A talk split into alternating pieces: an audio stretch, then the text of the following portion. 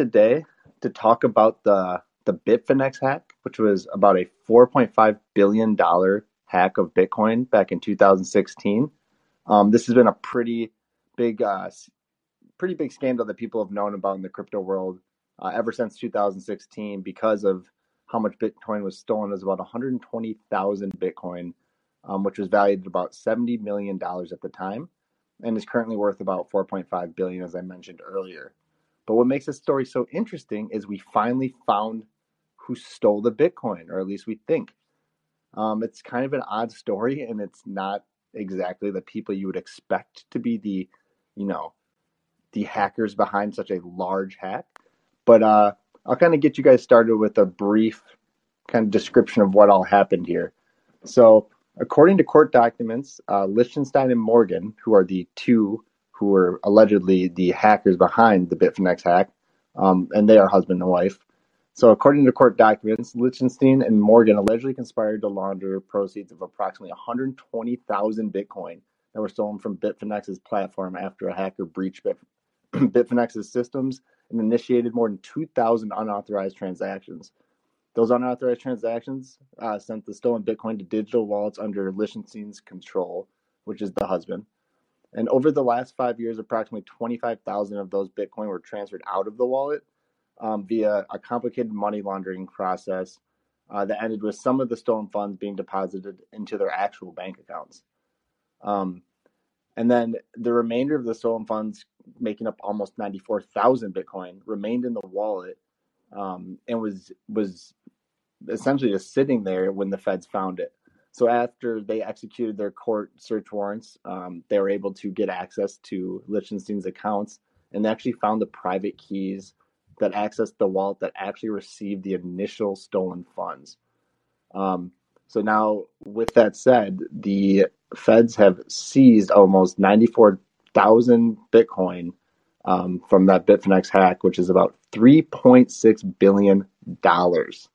Um, and before I pass it off to you, Jake, to kind of get your reaction to that, um, they did mention that they used numerous uh, sophisticated laundering techniques, um, inc- including creating fake identities, um, using computer programs to send the Bitcoin between multiple wallets to try to kind of obfuscate the trail.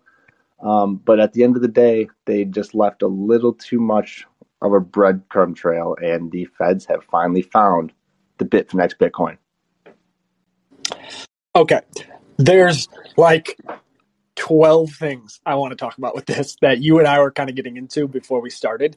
But yep. let, let's start with the because I'm pretty sure they are not being accused of being the actual original hacker from 2016, right? So, or at least we're not sure. Eh, it, yes. So as of right now, I think it's kind of up in the air, and I think I think largely the reason people don't think they're the hackers is because of how unsophisticated they seem to be in terms of technical knowledge when it comes to you know potentially hiding your trail behind a billion dollar hack.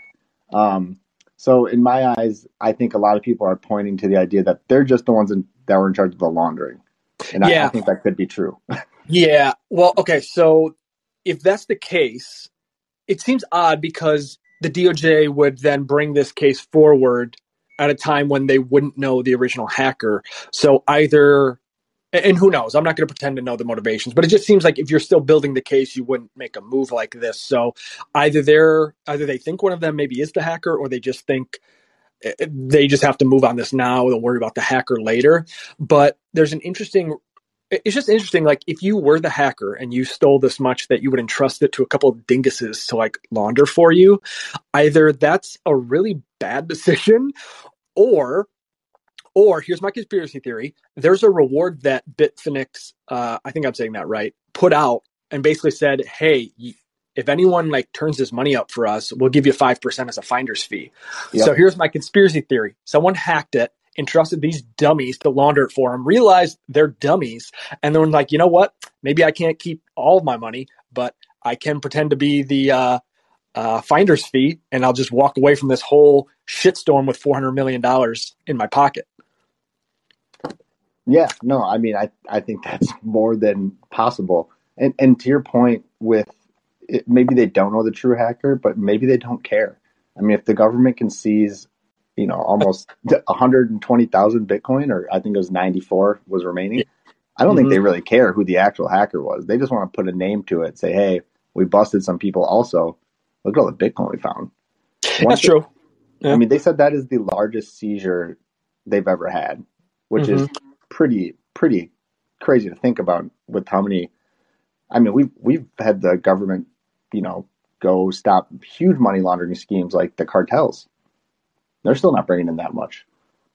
Yeah, you know, it's a crazy amount. So before we get to what comes next, um, I want to go back to how they found them because it looks like they ultimately were able to connect a wallet because uh, again, a lot of these transactions were being publicly broadcast and like tracked. Now, my yeah. impression is that they were lost track of a little bit, but I mean, uh, for the most part, people were aware of where these funds had been shuffled to. Uh, but ultimately, one of these wallets was connected to just an email address.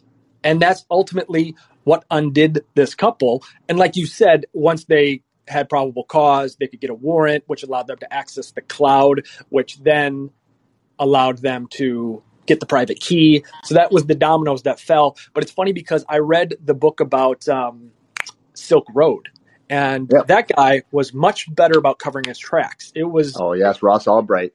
Yes, he currently rotting the rest of his life away in prison, but he was successful in evading everyone at all levels of government for years. But ultimately, he was also undone because when he first started, he posted on some uh, forum and he used an identifiable email address and yep he used he used the same pseudonym Yep. Yeah, just the smallest thing. But also, um, not that I'm pro like hacker criminal, but another good example of why you might not want to keep your private key on the cloud. A hundred percent, and that is what is crazy about this whole thing is you have these these people who who have potentially hacked the largest hack of in history, and they're not even at the level of competency to understand that you shouldn't be storing a private key on anything besides a cold storage anyway, but on your cloud tied directly to your personal email. I just can't even fathom you could be so reckless while still having the technical abilities to steal that much money. Mm-hmm. But I mean, yeah, you can go ahead, but to me, that just seems so out of the ordinary that you could be both so smart and so dumb. Yeah, I think here's the thing law enforcement is an institution the FBI, the Department of Justice, they're institutions. They have institutional knowledge. When one agent discovers a better way of doing things, it gets incorporated into best practices. So if you're just a criminal, you're just, you know what you know. That's it. You know what you've learned. That's it. The Department of Justice and the FBI know everything that they've ever done. And like they are operating at the highest level. So the only way you're going to compete with them is by being like a top, like being at the top of your field as a criminal. Right. And uh, these guys just brought their amateur shit. That's yeah. Like well, what and they got away with it for five years, right? So it's not like they were being as reckless as you know I'm maybe making it sound, but but when you really break it down, it's like they, they didn't. This could have all been avoided so easily. Like that, from what I've re- read, they were making fake accounts, fake identities, and sending these this Bitcoin off to them. But they were actually using their own pictures on these like accounts. They're using this for every single, you know, fake email or fake identity. They'd use their own picture. It's just yeah. like, at what point? And then, and then they're influencers on Instagram and social media, so they're getting their face out there. They're being, you know, publicly available. It's just everything about it seems so off. Well, one of the aspects of the story was that apparently they knew they were being investigated for months and just really? didn't try to do anything about it. They didn't try to like duck out and leave. Um, which man, that is bold. Uh, didn't work out, but uh, I don't know. If I, I mean, shit. If it was me, I I would be on the first plane out of town. Like you just have to be so arrogant to believe that you're just going to keep getting away with it. But to your point, they did get away with it for a long time, and I'll bring up the Ross Ulbricht Silk Road thing again. Encryption can like do a lot of legwork for you if you're trying to stay hidden online. Like if you just keep your shit encrypted, it's it's a very effective thing. Like the FBI might win eventually, but um, right. it's still a very powerful tool. For, for example, with this, they actually did decrypt the password. It was encrypted on the cloud, so p- there was originally the story that there was an unencrypted password on the c- cloud, which was, I mean, I was quite shocked when I heard that, but it, it was password protected and encrypted, but not very mm-hmm. well. It, they didn't use anything that the FBI had no problem, you know, kind of brute forcing through that. Right. Um, but that's kind of just goes to show the, the level of competency of these hackers. And that's what makes me, and what makes me think about this whole thing, and, and, and we kind of didn't dive into it too much, but these people are very odd people. So the, the wife, um, Heather Morgan, is a, a, a rapper, so called. And when I say so called, I mean literally, she technically raps but the worst rapper of all time. look um, it up, please. If you're listening to this, go look up Razzlekhan. Seriously, just if you can watch her videos for more than ten seconds, I commend you because it is actually that hard to watch. It's so cringeworthy. Um, but but here's my thoughts. So th- they've been up to some weird stuff in the past. She has done seminars on social engineering, right? Something most people don't want to admit to, but she has talked about it openly. She has posted pictures of her in like you know studios that she shouldn't be in because she dressed up as a fake, you know, camera person or fake credential, uh, you know, member of a, a, team to get into these events that she shouldn't be at. So th- they have a history of these kind of scams.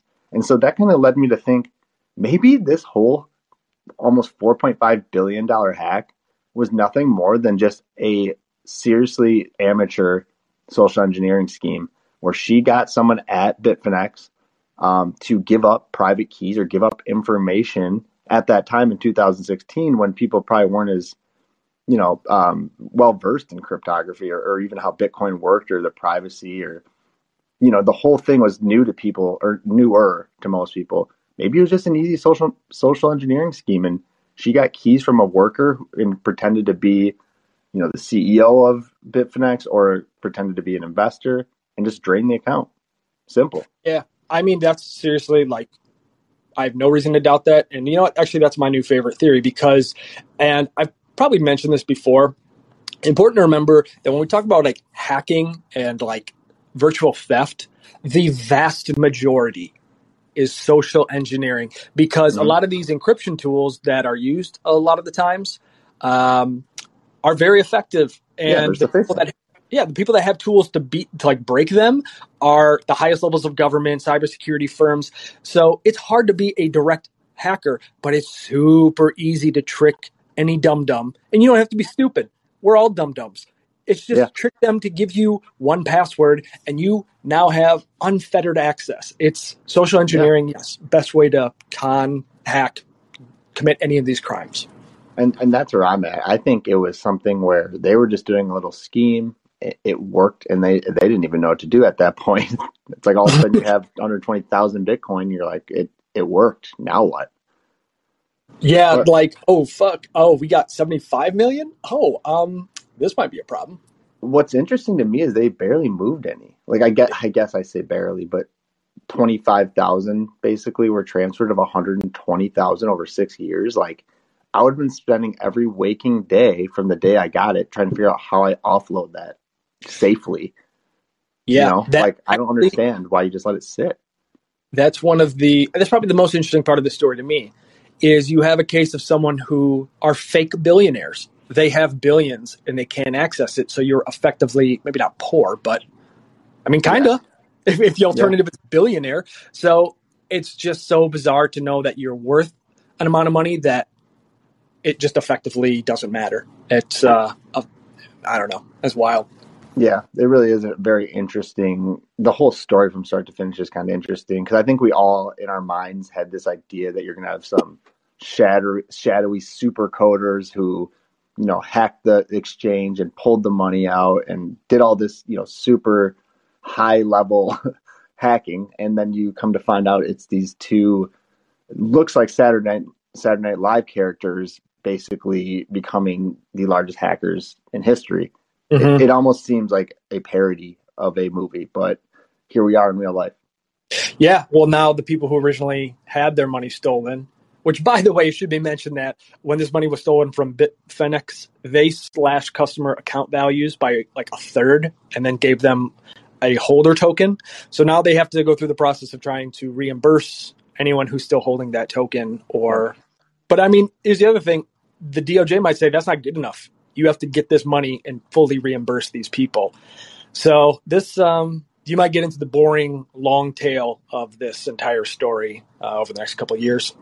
Yeah, yeah, this will definitely be drawn out um, because they're going to figure out, yeah, how to handle the money, what to do with it. And I have a sneaking suspicion that the U.S. government will only be paying back a portion because they'll say, hey, we'll cover the amount of Bitcoin in value that was stolen in 2016, 72 million. Mm. All that appreciated value, that's ours, baby. I didn't think about that. Uh, okay, we'll keep an eye on that because I mean that's uh, just me. I wonder what precedent has there.